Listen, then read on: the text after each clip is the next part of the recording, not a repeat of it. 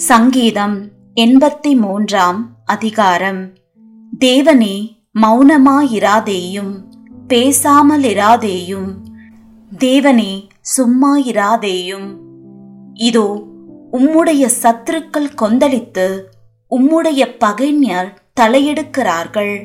உமது ஜனத்துக்கு விரோதமாக உபாய தந்திரங்களை யோசித்து உமது மறைவில் இருக்கிறவர்களுக்கு விரோதமாக ஆலோசனை பண்ணுகிறார்கள்.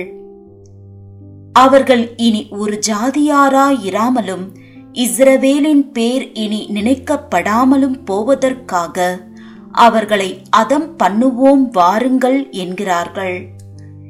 இப்படி ஏதோமின் கூடாரத்தாரும் இஸ்மவேலரும் மோவாபியரும் அகாரியரும் கேபாலரும் அம்மோனியரும் அமலேக்கியரும் தீருவின் குடிகளோடு கூடிய பெலிஸ்தரும் ஏக மன நிர்ணயமாய் ஆலோசனை செய்து உமக்கு விரோதமாய் ஒப்பந்தம் பண்ணி கொண்டிருக்கிறார்கள்.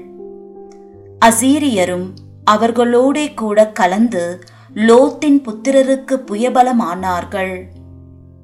மீதியானியருக்கு செய்தது போலவும் கீசோன் என்னும் ஆற்றண்டை எந்தோரிலே அழிக்கப்பட்டு நிலத்துக்கு எருவாய் போன சிசேரா யாபின் என்பவர்களுக்கு செய்தது போலவும் அவர்களுக்கு செய்யும். அவர்களையும் அவர்கள் அதிபதிகளையும் ஓரேபுக்கும் சேபுக்கும் அவர்கள் பிரபுக்களை எல்லாம் சேபாவுக்கும் சல்முனாவுக்கும் சமமாக்கும். தேவனுடைய வாசஸ்தலங்களை எங்களுக்கு சுதந்திரமாக நாங்கள் கட்டிக்கொள்வோம் என்று சொல்லுகிறார்களே. என் தேவனே அவர்களை சுழற்காற்றின் புழுதிக்கும் காற்று முகத்தில் பறக்கும் துரும்புக்கும் சமமாக்கும். நெருப்பு காட்டை கொளுத்துவது போலவும் அக்னி ஜுவாலைகள் மலைகளை எரிப்பது போலவும் நீர் உமது புசலினாலே அவர்களை தொடர்ந்து உமது பெரும் காற்றினாலே அவர்களை கலங்க பண்ணும். கர்த்தாவே அவர்கள் உமது நாமத்தை தேடும்படிக்கு அவர்கள் முகங்களை அவமானத்தாலே மூடும்.